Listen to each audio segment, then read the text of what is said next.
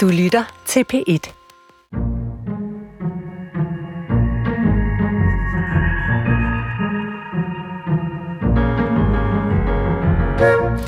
Alle elsker Annie, i hvert fald hvis hun hedder Erno til efternavn. Hun er 81, og hun er fransk litteraturs aldrende superstar. Og hun er også mit nye crush.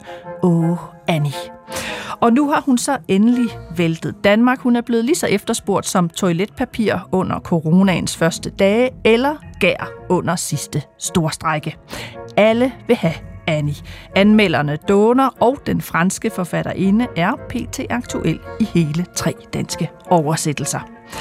Særligt den selvbiografiske roman Årene hitter herhjemme. Og det er historien om en kvinde, der vokser op efter 2.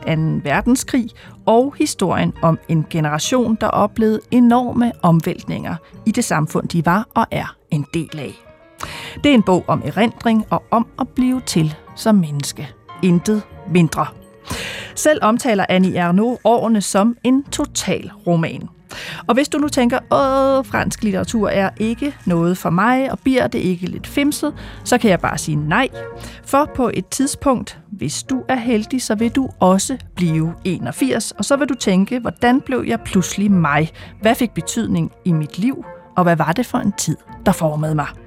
Så ja, vi tager hul på de store, alment menneskelige spørgsmål i dagens udgave af Skønlitteratur på P1. Altså ved at åbne døren til et fransk forfatterskab, du bør kende. Jeg er din vært og hedder Nana Mogensen. Velkommen indenfor. Ja, i dag skal det altså handle om den franske forfatterinde Annie Ernaux, og særligt den roman, der hedder Årene. Øh, I slutningen af sidste år udkom også de to romaner, der hedder øh, Min far og øh, Kvinden. De udkom igen, de har været udgået fra tryk. Og tidligere har vi fået den meget, meget fine roman, der hed Pigen fra 58. Min gæst i dag er litteraturlektor og kritiker Lilian Munk Røsing. Velkommen til. Tak. Jeg kan se, altså du, jeg ved, du har oversat årene øh, sammen med din mor, Birte mm. Dahlgren. Mm. Kan det passe, at du også har oversat øh, den her pigen fra 58 sammen med din mor? Det har jeg, ja. Så I er sådan en oversætter-duo? Det er vi, ja. Og hvordan er det kommet i stand? Jamen, det er egentlig kom det vel i stand på den måde, at jeg blev bedt om at oversætte endnu en bog af Milan Kundera, som ellers er ham, jeg har oversat fra fransk. Og det blev jeg bedt om på et tidspunkt, hvor jeg simpelthen ikke kunne se, hvordan jeg skulle have tid til det ved siden af, af alt det, jeg i forvejen laver. Og så fik jeg den geniale idé at spørge min mor, om vi ikke kunne prøve at gøre det sammen. Min mor er øh, fransklærer, uddannet kant med i fransk, latin, spansk, jeg har virkelig godt tjek på sprog og fransk grammatik, og øh, i øvrigt øh, har hun været fan af Annie Ernaux lige, lige siden 80'erne. Hun øh, lavede faktisk en gymnasiebog ud af øh, La Place, af øh, den roman, der også snart kommer i dansk oversættelse.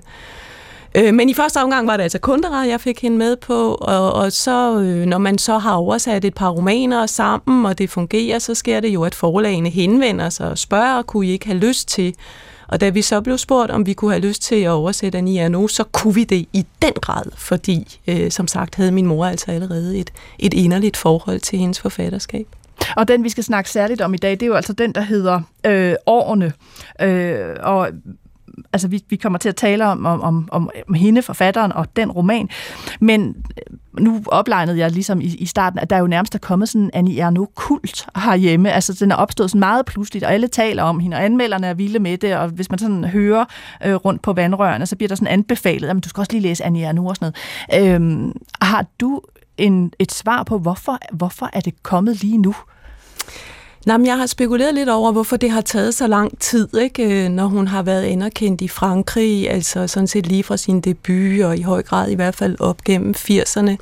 Jeg har spekuleret lidt på, om det kan være fordi, at den her øh, stærke sociologiske dimension, der faktisk er i hendes litteratur, måske ikke var så efterspurgt på den litterære danske scene i 80'erne, 90'erne. Øh, og så kom jo altså også det her hjemme, som min gode kollega Tue Andersen Næksø har kaldt den sociale vending. Altså en, en øh, litteratur, der faktisk også interesserer sig meget for, hvordan vi er sociale væsener, og måske også interesserer sig for det sociologiske på den måde, som Annie Arnaud gør det, nemlig hvordan sådan noget som klasse ikke bare handler om, hvor mange penge vi har, men øh, er noget, der præger sig i vores gestik, vores smag, i vores sprog. Øh, som, som måske er der noget med den her... Øh, det, man kunne kalde den, den sociale vinding øh, i dansk litteratur, der har gjort, at man også er, er lydhører langt om længe for, for hendes forfatterskab. Og hun skriver jo meget altså selvbiografisk. Dem, øh, jeg har læst, altså både Pine fra 58 handler om nogle øh, seksuelle erfaringer, hun gør sig, øh, mens hun er sådan underviser på sådan en sommerlejr.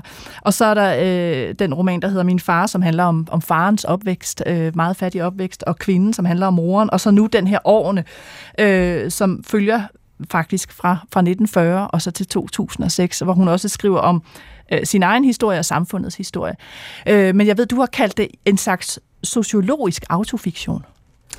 Ja, Øh, og, og det er måske også der, den, hvad skal man sige, falder på et tørt sted, eller kan vække en interesse i dag. Der er det, som vi er begyndt at kalde autofiktiv, eller det har vi jo snart gjort længe, men det er, at forfatteren henter i en eller anden grad stoffet i sin egen livserfaring og sin egen slægtshistorie, øh, og det har forfatter jo altså også gjort før, der var noget, der hed autofiktion, men at, at det så tydeligt er noget, hun gør for egentlig også at analysere og forstå en mere kollektiv samfundshistorie. Det kan jo være måske også øh, noget, man synes er spændende eller har lidt brug for, hvis man går og tror, at autofiktion er et eller andet, der bliver øh, altså kun handler om, om det private.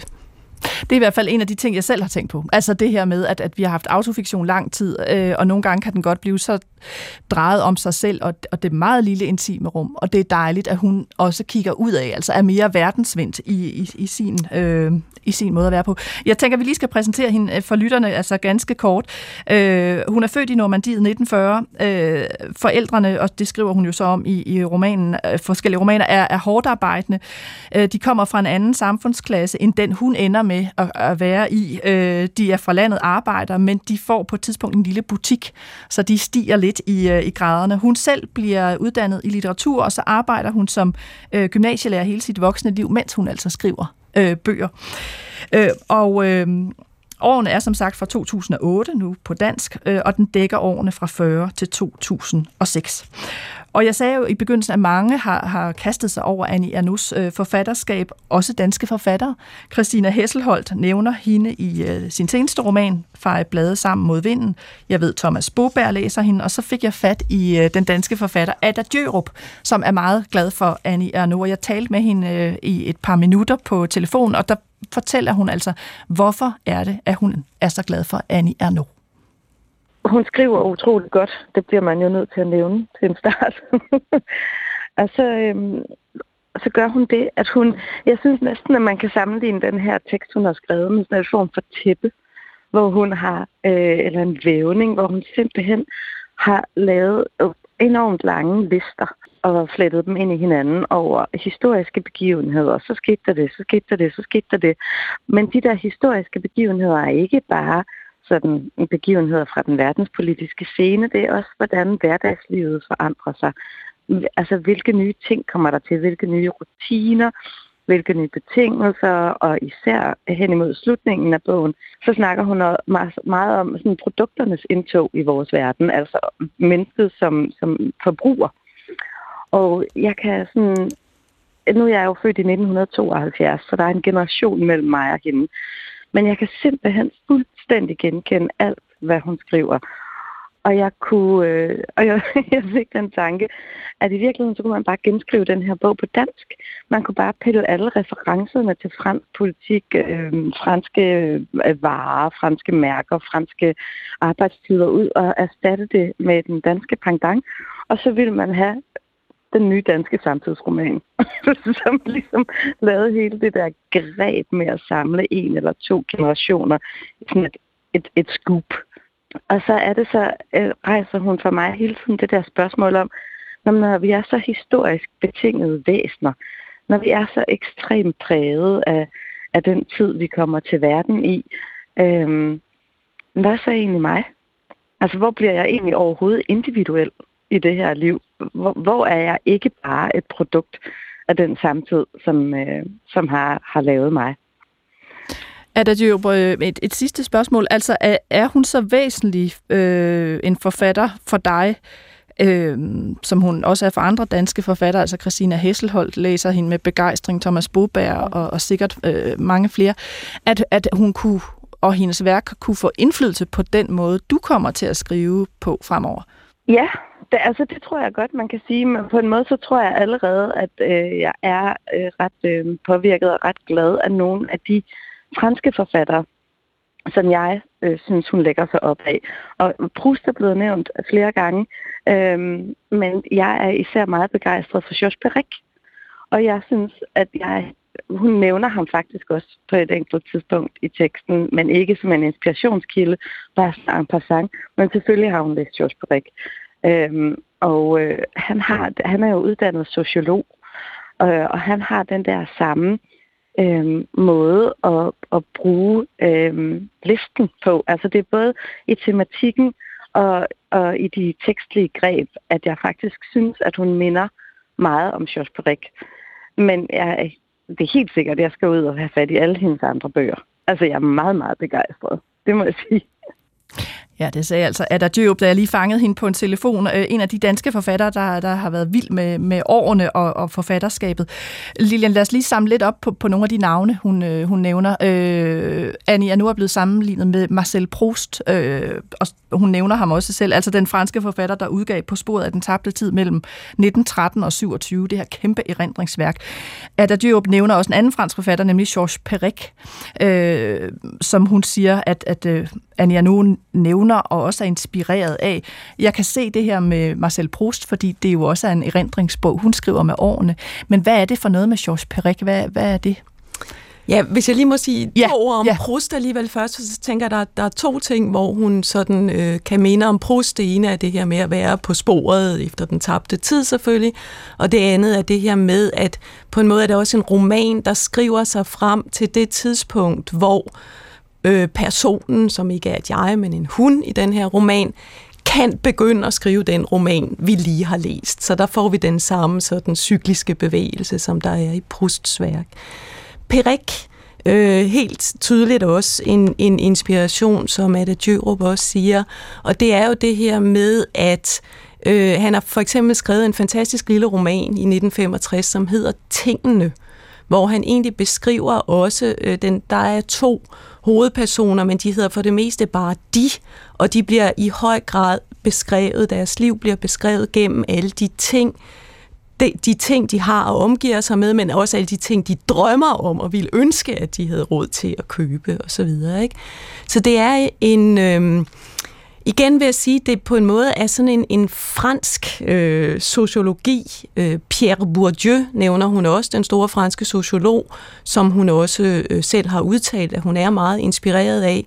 Og det er lidt igen det her med at gøre klassestudiet til noget, der ikke bare handler om økonomi, men også om, øh, om smag og sprog og gestik, og hvordan klasse er noget, der æder sig langt ind i vores, øh, i vores krop i virkeligheden. Lad os prøve at kaste os mere ind i, i romanen Årene, fordi så vil lytterne også forstå, hvad er det for nogle spor, vi taler om. Altså både det individuelle, denne kvinde, der beskriver øh, sit liv fra hun fødes og, og til hun bliver en aldrende dame, og så den her, øh, hvad skal man sige, sociologiske historie og politiske historie, der også er fortalt om Frankrig samtidig. Mm. Øh, og samtidig, som det er der Djøb nævner, også alle disse lister over produkter eller mm kulturelle referencer. Øh, man kan sige, at hovedpersonen ligesom fortæller, blandt andet ved at tage nogle fotografier, øh, som hun øh, beskriver, eller nogle små filmstumper, som hun ser på af sig selv. Vi starter i 40, vi slutter i, øh, i 2006. Jeg har fundet et lille klip med Annie Ernaux selv, øh, hvor hun fortæller om den måde, romanen er skrevet på. Altså, det er ikke et jeg, der fortæller, det er et øh, vi og et man, det skal vi tale om lige om lidt. Det er fra en øh, podcast øh, fra den lille legendariske boghandel i Paris, der hedder Shakespeare and Company, hvor man altså holder nogle litterære talks. Den her talk er fra 2018, øh, og det er det eneste citat, jeg vil spille sådan fuldt på fransk, men jeg skal nok lige forklare, hvad det, hvad det handler om i citatet, der siger øh, Anne Ernaux, at da hun så på sit liv for at skrive det i romanen, eller beskrive det i romanen, så så hun, jamen det her liv, det er så tæt knyttet til en generation, og det er knyttet til en generation, der havde oplevet, eller har oplevet så ekstreme øh, forandringer som nogensinde, og særligt for kvinder. Øh, og så siger hun, det gjorde det faktisk fuldstændig umuligt at fortælle, som man normalt gør i en selvbiografi med et jeg. Hun siger, det, det er ligesom de to, de, de er sammenknyttet, altså generationen og øh, kvinden. Lad os lige prøve at høre det citat en gang. je voyais que c'était, quand je la considérais, cette vie, je voyais qu'elle était intimement euh, liée euh, à une génération. Euh, sans doute parce que je fais partie euh, justement d'une génération qui a connu euh, de manière complètement euh, folle, presque exceptionnelle, des changements euh, que, qui n'avaient jamais eu lieu auparavant. Je parle vraiment des femmes là. Et, euh, et c'est ça qui euh, rendait complètement impossible de, de, de, raconter comme il est habituel dans l'autobiographie, de dire je et de parler, de parler du monde. C'était, euh, c'était les deux ensemble. Ja, altså Annie er nu her på fransk, og bare rolig, der kommer ikke sådan lange franske citater ellers. Men lad os lige prøve, inden vi taler videre, Lilian Mongrøsing, om det her med, øh, hvad det er for en position, der bliver skrevet fra. Hør et lille uddrag fra romanen, hvor Annie er nu tager fat på det her med, at slægtshistorie og samfundshistorie øh, hører sammen. Hun lægger ud med at læse lige kort på fransk, og så er det min øh, kollega Katarina Levkovic, der tager over, og det er altså i din og din mors oversættelse. Her et lille stykke fra begyndelsen af årene.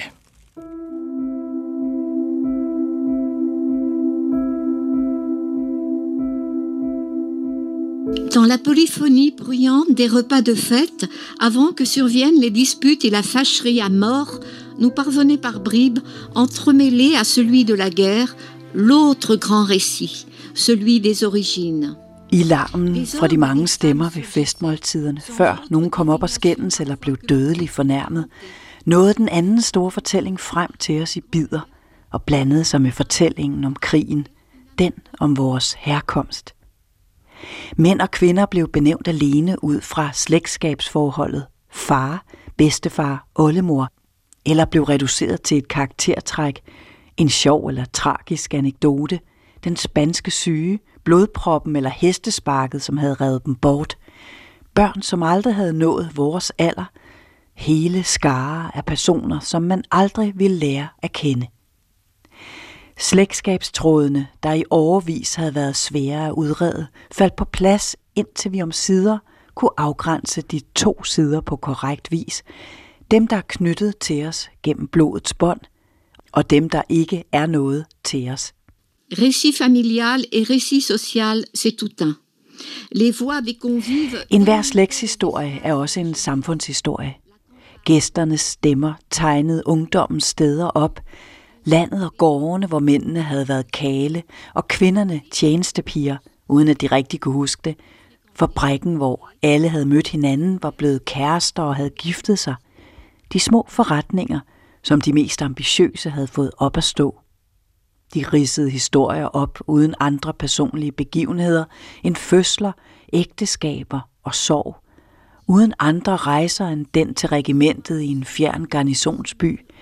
Tilværelser fyldt med hårdt og slidsomt arbejde og truende alkoholisme.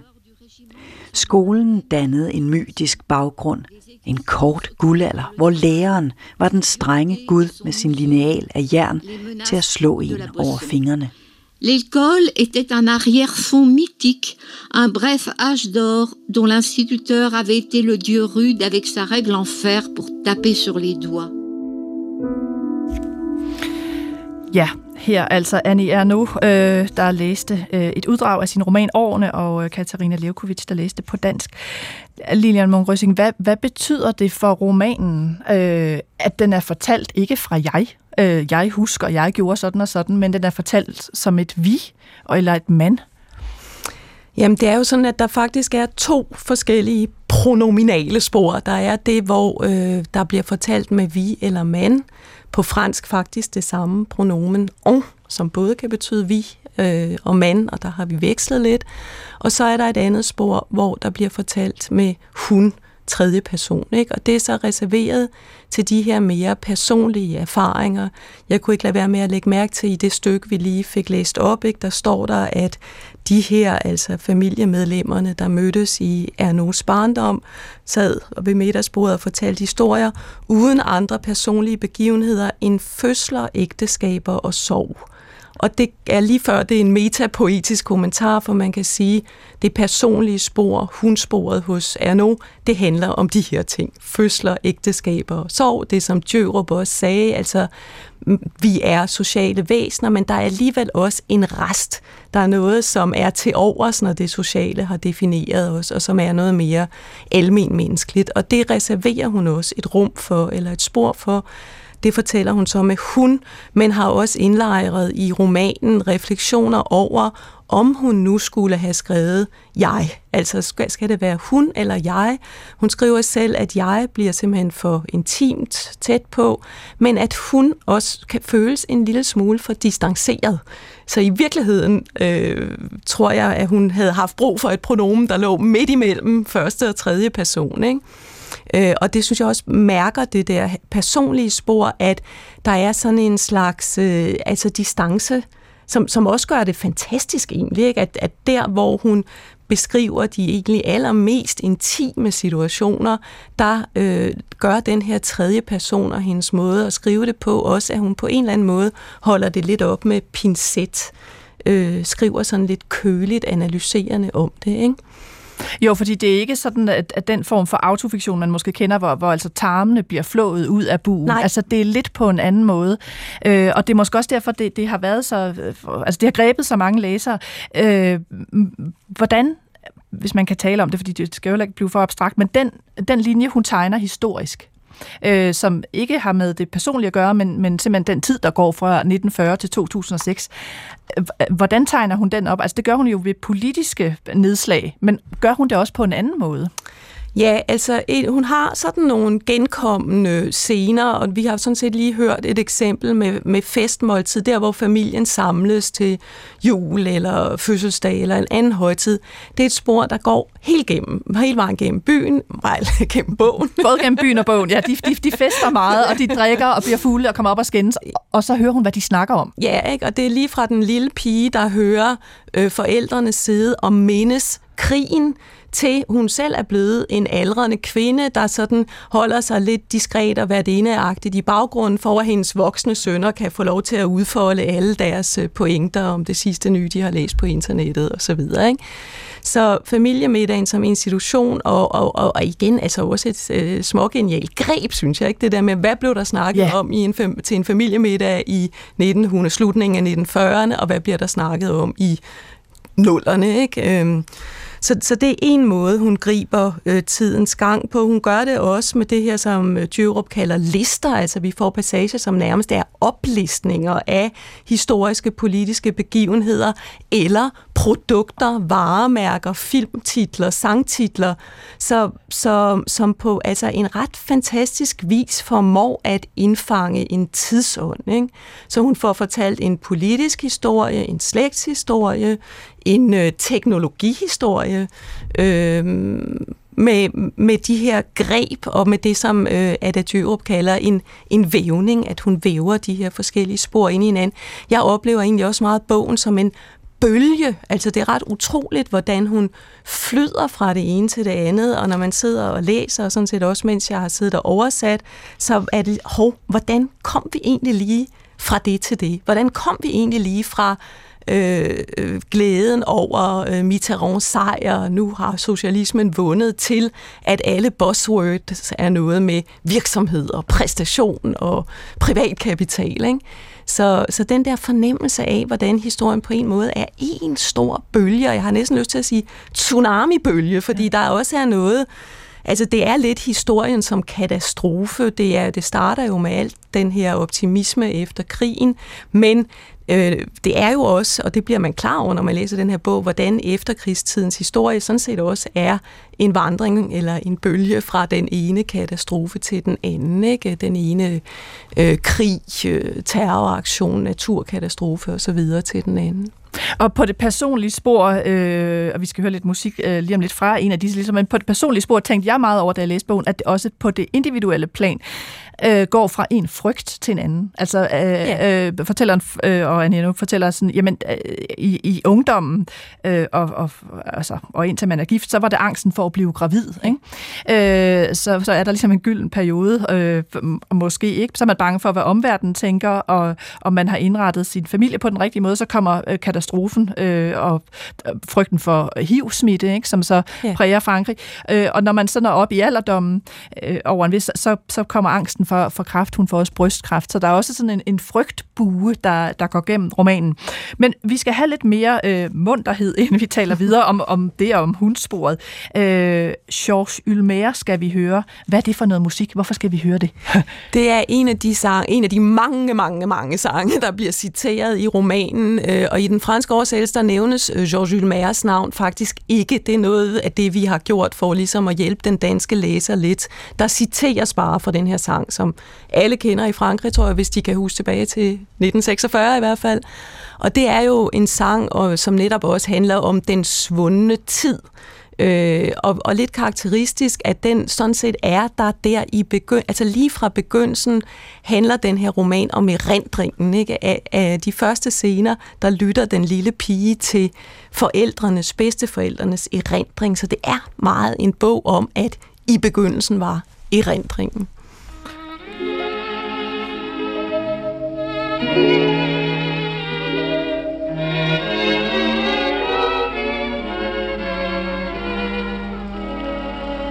Dis-moi, grand-mère, quand tu étais enfant, aimes-tu te distraire, lisais-tu des romans? As-tu connu la haine? As-tu connu l'amour? Avec ses joies, ses peines, dis, te faisait-on la cour. Et la vieille grand-mère, s'approchant du vrai du feu, fit signe à l'enfant de se taire. Et murmura, fermant les yeux. Je me souviens des beaux dimanches quand je mettais ma robe blanche avec dentelle et falbala. Mais oui, c'est loin, c'est loin tout ça, et l'omnibus fauteuil Madeleine qui doucement longeait la Seine vers les jardins pleins de lilas. Mais oui, c'est loin, c'est loin tout ça. Où sont-ils, mes deux soupirants, le calico Jeg er lidt Georges Ylmer her. Du lytter til øh, skønlitteratur på P1. I dag altså med fokus på den franske litterære superstar Annie Ernaux. Jeg er din vært og hedder Nana Mogensen, og min gæst er Lilian Munk Røsing. Og øh, nu har vi hørt, hvordan Annie er nu i, øh, i årene altså taler fra et vi eller et, øh, et mand, men der findes jo også det her hun i romanen, som vi lige kort var inde på. Øh, og jeg synes, inden vi taler om det, så skal vi høre et stykke fra, øh, fra midten af romanen, hvor det bliver meget klart, og hvad er det så, øh, det det hun taler om. Øh, her er fortælleren blevet en lidt øh, ældre kvinde, og igen er det øh, Katarina Levkovic, der læser.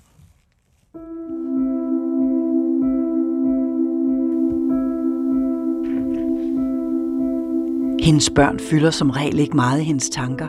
Ikke mere end hendes forældre gjorde, da hun var barn eller ung. Men de er en del af hende. Fordi hun ikke længere er en hustru, er hun ikke længere den samme mor, snarere en blanding af søster, veninde, pædagog, som organiserer en dagligdag, som er blevet lettere efter separationen. Man spiser hver for sig, når man har lyst, med en tallerken i skødet foran fjernsynet. Ofte betragter hun dem med forundring – Al den venten på, at de skulle blive store. Grøden med honning. Den første dag i børnehaven og siden skolen har altså givet hende disse store drenge, som hun ikke ved meget om. Det kan hun godt mærke. Uden dem ville hun ikke kunne orientere sig i tiden. Når hun ser små børn lege sandkassen på en legeplads, forundres hun over, at hun allerede tænker tilbage på sine egne børns barndom som noget temmelig fjernt.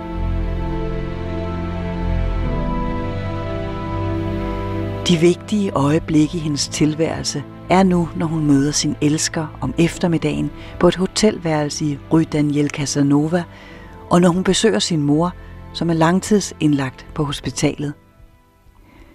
De to ting er så tæt forbundne, at de nogle gange forekommer hende at angå et og samme menneske. Som om berøringen af den omtågede mors hud og hår var af samme natur som de erotiske kærtegn mellem hende og elskeren. Hun blunder, når de er elsket, indlejret i hans massive krop til lyden af bilerne fra gaden, mens hun genkalder sig andre gange, hvor hun har ligget sådan midt på dagen, om søndagen i Ivito, da hun var barn og lå og læste op af sin mors ryg. I England, da hun var au pair og lå indpakket i et tæppe ved siden af et elektrisk varmeapparat, på Hotel Maisonnave i Pamplona. Hver gang skulle man rive sig ud af denne søde dvale, rejse sig op, gøre sine pligter, gå ned på gaden, arbejde, deltage i det sociale liv. I disse øjeblikke tænker hun, at hendes liv kunne tegnes som to akser, der krydser hinanden. En horisontal akse med alt det, som er hent hende, det som hun i de enkelte øjeblikke har set og hørt, og en vertikal akse med nogle få billeder, som er ved at forsvinde i mørket. Fordi hun nu, hvor hun er alene, opdager tanker og fornemmelser, som parlivet tidligere tilslørede, har hun fået den idé at skrive en slags kvindeskæbne, der skal udspille sig mellem 1940 og 1985, lidt som Une vie af Guy de Montpassant. Den skal handle om tidens gang i hende og uden for hende, historiens gang, en total roman, som skulle ende i en afsked med mennesker og ting, forældre, mand, børn, der flytter hjemmefra, solgte møbler. Hun er bange for at fortabe sig i de mange genstande og miste den virkelighed, der skal gribes. Og hvordan skulle hun kunne organisere erindringens ophobning af begivenheder, trivialiteter, de tusindvis af dage, som har ført frem til i dag? Ja, her er altså endnu et øh, lille uddrag fra Annie Ernaux øh, årene i din oversættelse, Lilian Mongrøsing, og din mors øh, Birte Dahlgren. Og her får vi jo så præsenteret hunden, øh, hundfortælleren, og, og det her mere intime med elskeren, børnene, moren, og ideen til romanen, som hun tænker på som en total roman. Øh, ideen til romanen, som hun tænker på som en, øh, en, en total roman. Hvad tænker du mere, når du hører det her stykke?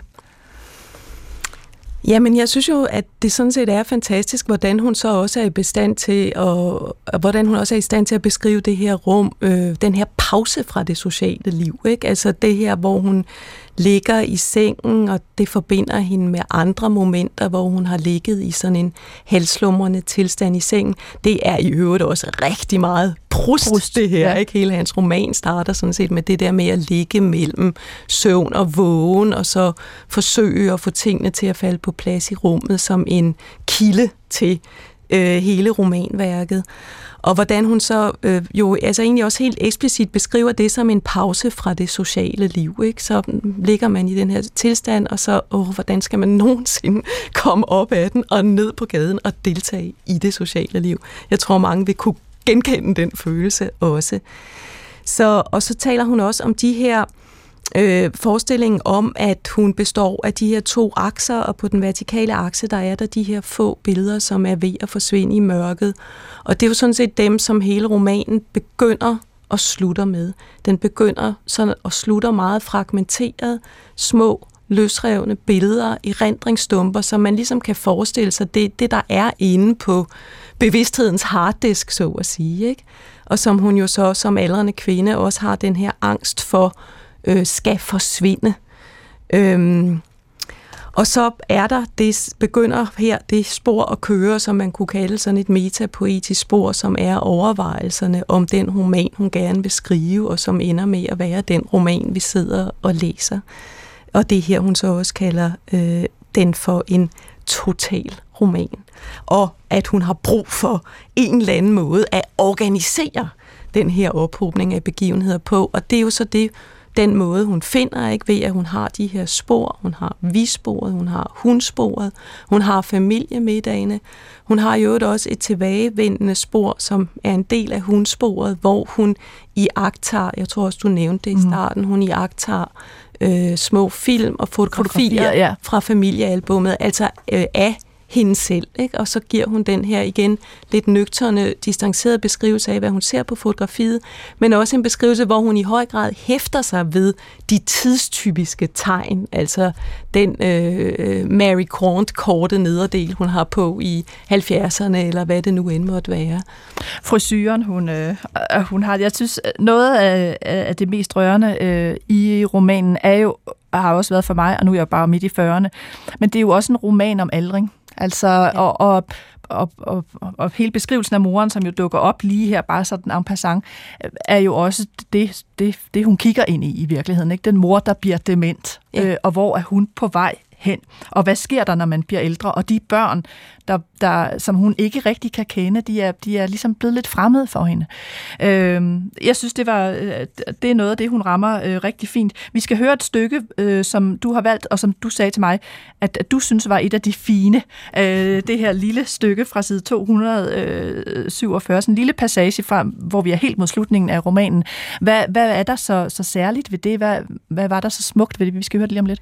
Ja, altså nu synes jeg også, det, det er rigtig smukt, det vi lige har hørt, og den der, altså helt fantastisk det der med, hvordan hun egentlig sammenblander det at røre ved sin demente mors øh, ansigt, og det at røre ved sin elskers ansigt.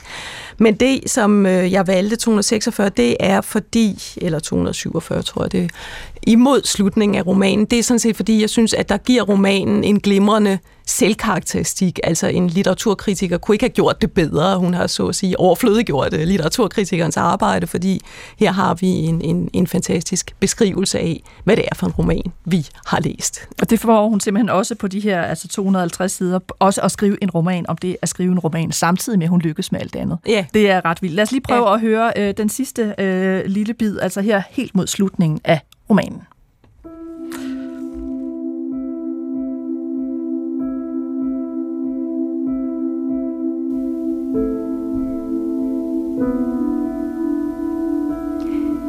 Det bliver en glidende beretning i en fortløbende og absolut datid, som æder sig ind på nutiden lige til det sidste billede af et liv.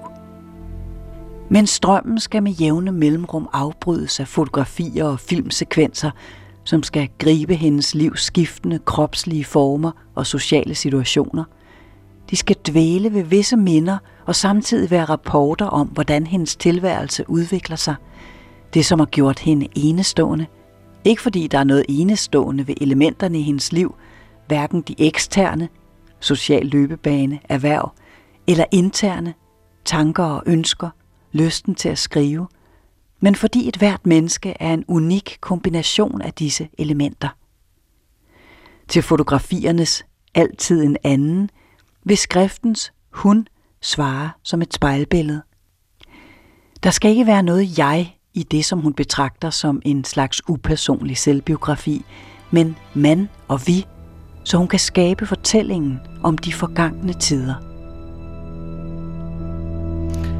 Igen Katarina Lefkovic, der læste her. Øhm, Lilian Mongrøsing, jeg, jeg sagde jo i starten, at man skulle egentlig ikke lade sig skræmme af den her roman, fordi øh, øh, den stiller alment menneskelige spørgsmål. Altså, hvad er det at være menneske? Øh, hvordan blev jeg mig? Øh, og hvor meget påvirkede øh, den tid, jeg var en del af, den måde, jeg er på. Men på den anden side kan man jo også sige, ja, Årene er en roman, der, den har ikke et egentligt plot, der er utrolig mange franske referencer. Der er øh, meget komplekse idéer som kollektiv erindring og palimpsesttid. Altså hun, hun kører på med det. Øh, er hun en svær forfatter? Altså, jeg tænker det ikke. Altså, der er rigtig mange franske referencer, og det har selvfølgelig været en krig øh, for oversætterne, ikke? At finde ud af, i hvor høj grad skulle de oversættes, i hvor høj grad skal de få lov til at blive stående på fransk, i hvor høj grad skal de forklares. Men jeg tror faktisk, øh, præcis som Ada Djørup sagde, man kan jo ligesom sagtens forestille sig den her roman transponeret til dansk. Altså man kan godt øh, forestille sig varemærkerne, navnene på, på cornflakesen, eller hvad det måtte være, øh, transponeret til det tilsvarende danske. Så jeg synes, at selvom referencerne er specifikt franske, og måske ikke nogen, man altid lige øh, kender, så kan man sagtens indleve sig i det her med, at hvad det vil sige at være inddraget i en tid, og i hvor høj grad en tidsånd øh, resonerer i sådan noget som de sange, der blev spillet, de varemærker, der stod på butikkernes hylder, de radio-tv-programmer, vi hørte og så og så videre. Så øhm, det, det, hun formår virkelig, altså selv det, som også interesserer hende, som på en eller anden måde er det meget kulturspecifikke, det formår hun jo at skrive om på en måde, så vi godt kan transponere det til vores eget liv. Ja, vi er alle sammen indlejret i en historisk tid, og ja, vi har også alle sammen et, et eller andet rum, øh, uden for den historiske tid, som handler om seksualitet og sorg og fødsel øh, og død og så videre. Og, og det rum formår hun altså også at, at gestalte. Ja, og det her med, at tiden går, og det gør den jo sådan set for os alle sammen, uanset hvilken alder vi har, ja. øh, og hvilket land vi, vi befinder ja. os i. Jeg vil gerne runde, øh, også lidt her mod slutningen, det man kunne kalde det kritiske aspekt øh, ved hende. Det har vi ikke sådan rundet så meget. Altså, mm. Altså, hun, hun når jo helt op til 2006 mm. øh, og, og laver en slags samfundsdiagnose øh, fra, for nålerne, kan man sige, som måske stadig holder. Hun taler om, vi er i tingenes tid, altså alle de her varer, øh, vi går op i konsum og forbrug. Vi er i en verden af objekter uden subjekter, siger hun. Øh, altså er hun en kritisk forfatter?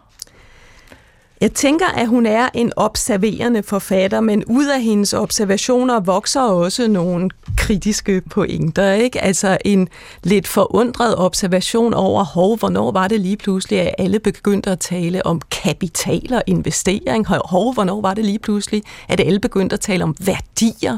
Hvornår var det, og hvorfor var det lige pludselig, at alle begyndte at tale om identitet? Så på sin egen sådan hvad skal man sige, nøgternt reflekterende, øh, observerende måde, så, så leverer hun selvfølgelig også øh, øh, brikker til, til noget, som, kunne, øh, som er samfundskritisk.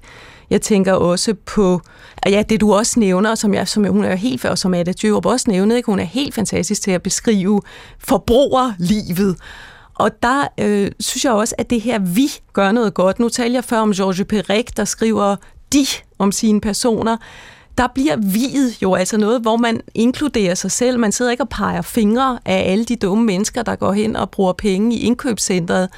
Øh, viet inkluderer den fortællende og observerende position, og man har sådan indtryk af, at det egentlig også er skrevet fra et sted, hvor øh, der er en person, der egentlig også nyder, altså også har et, en nydelse ved at gå i de her øh, i indkøbscentrets musak, og er meget, meget fascineret af alle de ting, man kan få, og også selv gerne hele tiden vil have en lille ny dims, ikke?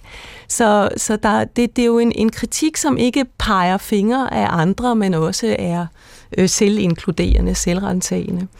Og det kalder måske på, på et af de, de sidste spørgsmål, vi, vi når om er nu, men, men hun har haft enorm indflydelse, både, du kan vi høre, i Danmark på forfattere, og også i, i øh, Frankrig, altså... Øh, en, en yngre forfatter som Edouard Louis ja. øh, kalder jo hende for et af sine store idoler, og han skriver i hvert fald meget om, øh, om, om klasse og om at være fremmed, og den rejse, det kan være. Øh, hun tager jo udgangspunkt ofte også i, i, noget, i et kvindeligt univers, altså det her med for eksempel øh, pigernes skam, beskriver hun meget som styrende øh, indtil en vis alder. Øh, og det jeg nævnte før med, så er der frygten for graviditet, så er der frygten for HIV, øh, og så er der frygten for, for brystkræft senere. Er hun en feministisk forfatter? Vil man sætte den label på hende?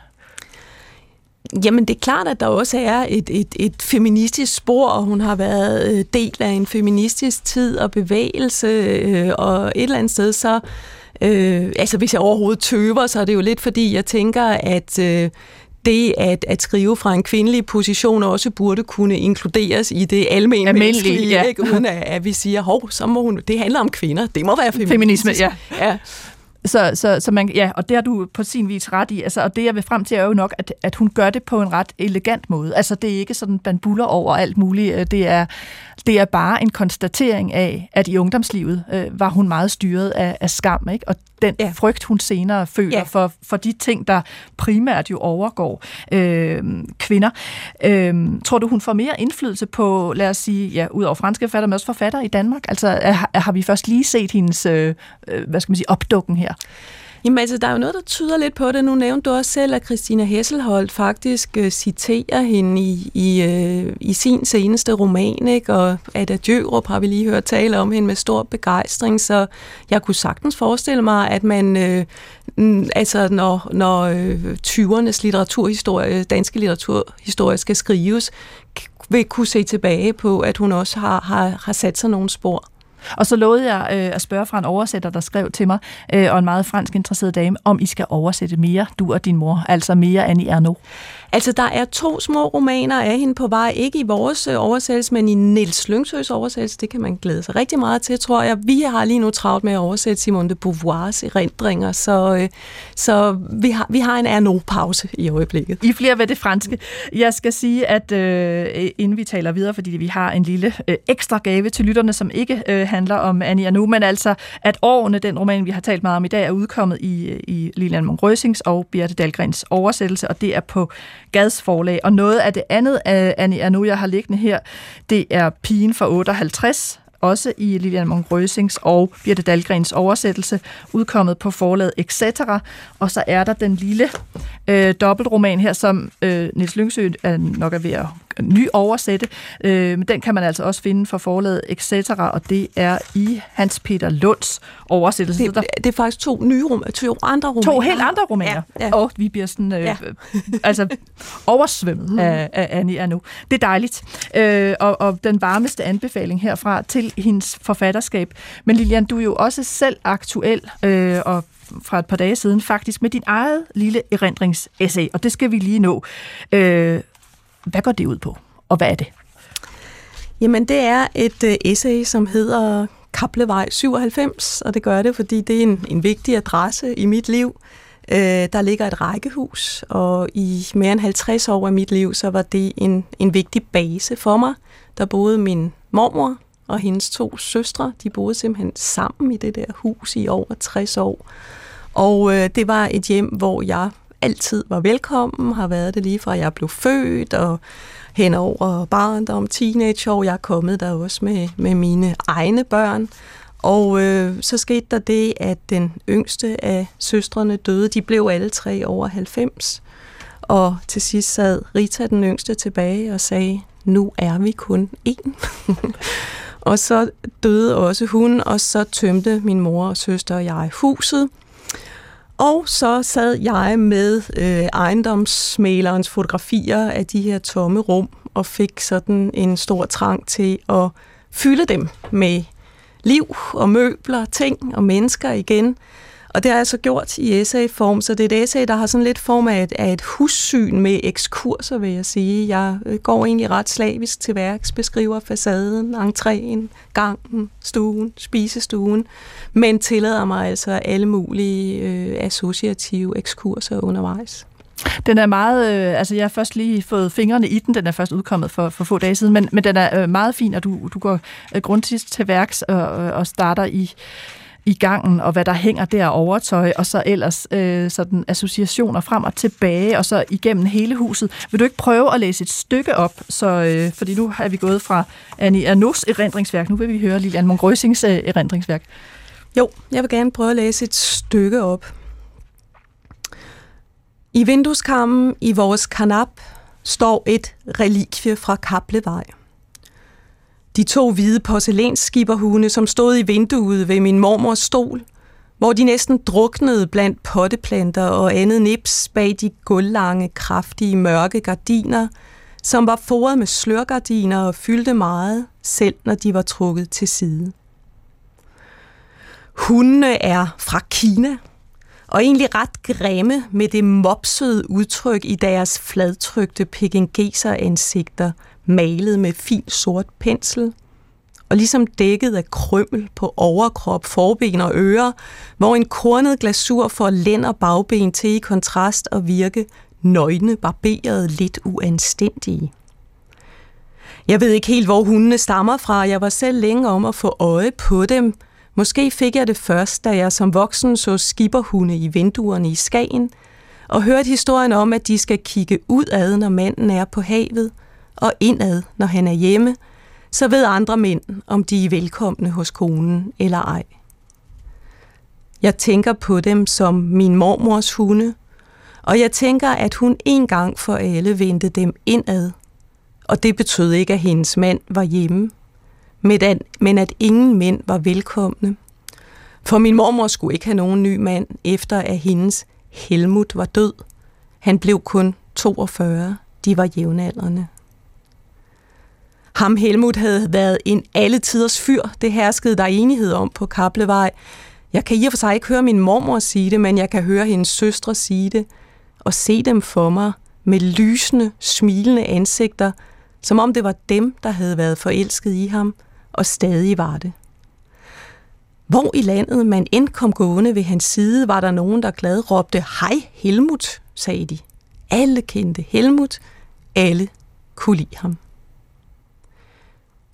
Det er sommer. Jeg er i sommerhus, og jeg har taget min mormors sommerskjorte på.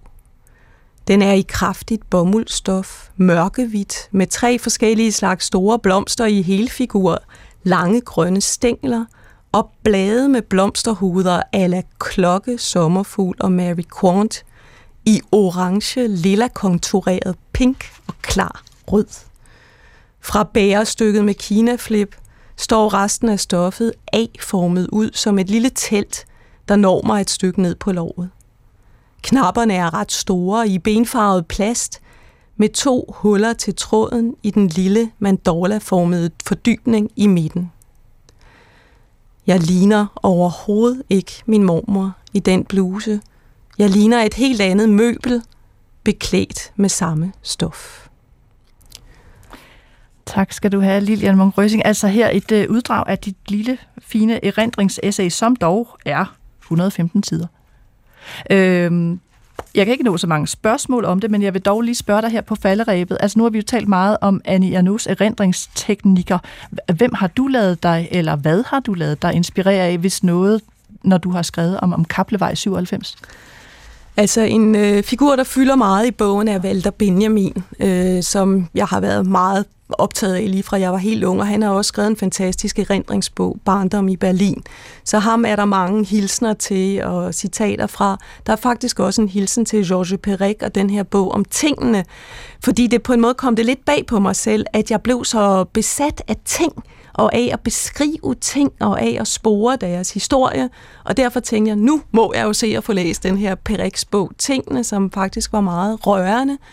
Og så vil jeg sige, at der hvor øh, han ligesom går sociologens vej til at beskrive nogle personer, så er jeg måske gået lidt den anden vej. Egentlig havde, var min trang at beskrive det her helt unikke hus øh, med deres, de unikke genstande, de unikke mennesker, og så kom jeg alligevel i min øh, Øh, udforskning af det til at opdage nogle ting, som i virkeligheden også er meget tidstypiske og klassetypiske, også er historien om en klasserejse i øvrigt, ligesom Ania Nos. Så det, som øh, vi hørte fra hende, ikke, at enhver slægtshistorie også er en samfundshistorie, det har jeg selv måttet sande.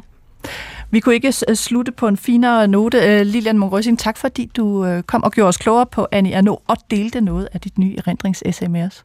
Selv tak. Og så kan jeg lige sige til lytterne her til sidst, at øh, Lilian Mungrøsings erindringsessay altså hedder Kaplevej 97, og det er lige udkommet på Asger Snaks forlag. Og så er øh, skønlitteratur på P1 ved at være øh, slut for denne gang. Jeg fik hjælp af Steffen Klint og Katinka Pol, og jeg var din vært og hedder Nana Mogensen. Og du kan altid skrive til mig øh, med kommentarer og idéer øh, litteratursnablag.dr.dk, altså litteratursnablag.dr.dk. Og næste uge, der skal vi ud og vandre, og det bliver hårdt, men heldigvis har vi øh, Thoreau med os, vi har Madame Nielsen med os, og øh, nogle danske forfattere, som måske ikke er så vilde med alt det der vandring. Vi slutter af med lidt øh, erindringsmusik apropos denne udsendelses øh, tema. Det er Adele med When We Were Young, og øh, så høres vi bare ved i næste uge.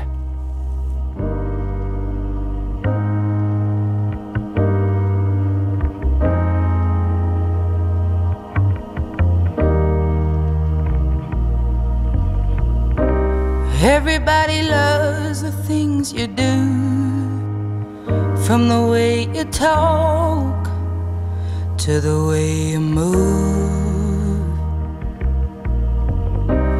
Everybody here is watching you. Cause you feel like home. You're like a dream come true. But if by chance you're here alone, can I have a moment before I go? Cause I've been by myself all night long, hoping you're someone I used to know. You look like a movie, you sound like a song. My God, this reminds me when we were young. Let me photograph you in this light in case it is the last time that we might be exactly like we were before we realized we're scared of getting old and made us restless. It was just like a movie. It was just like a song. Koppen opdagelse i alle DR's podcast og radioprogrammer. I appen DR Lyd.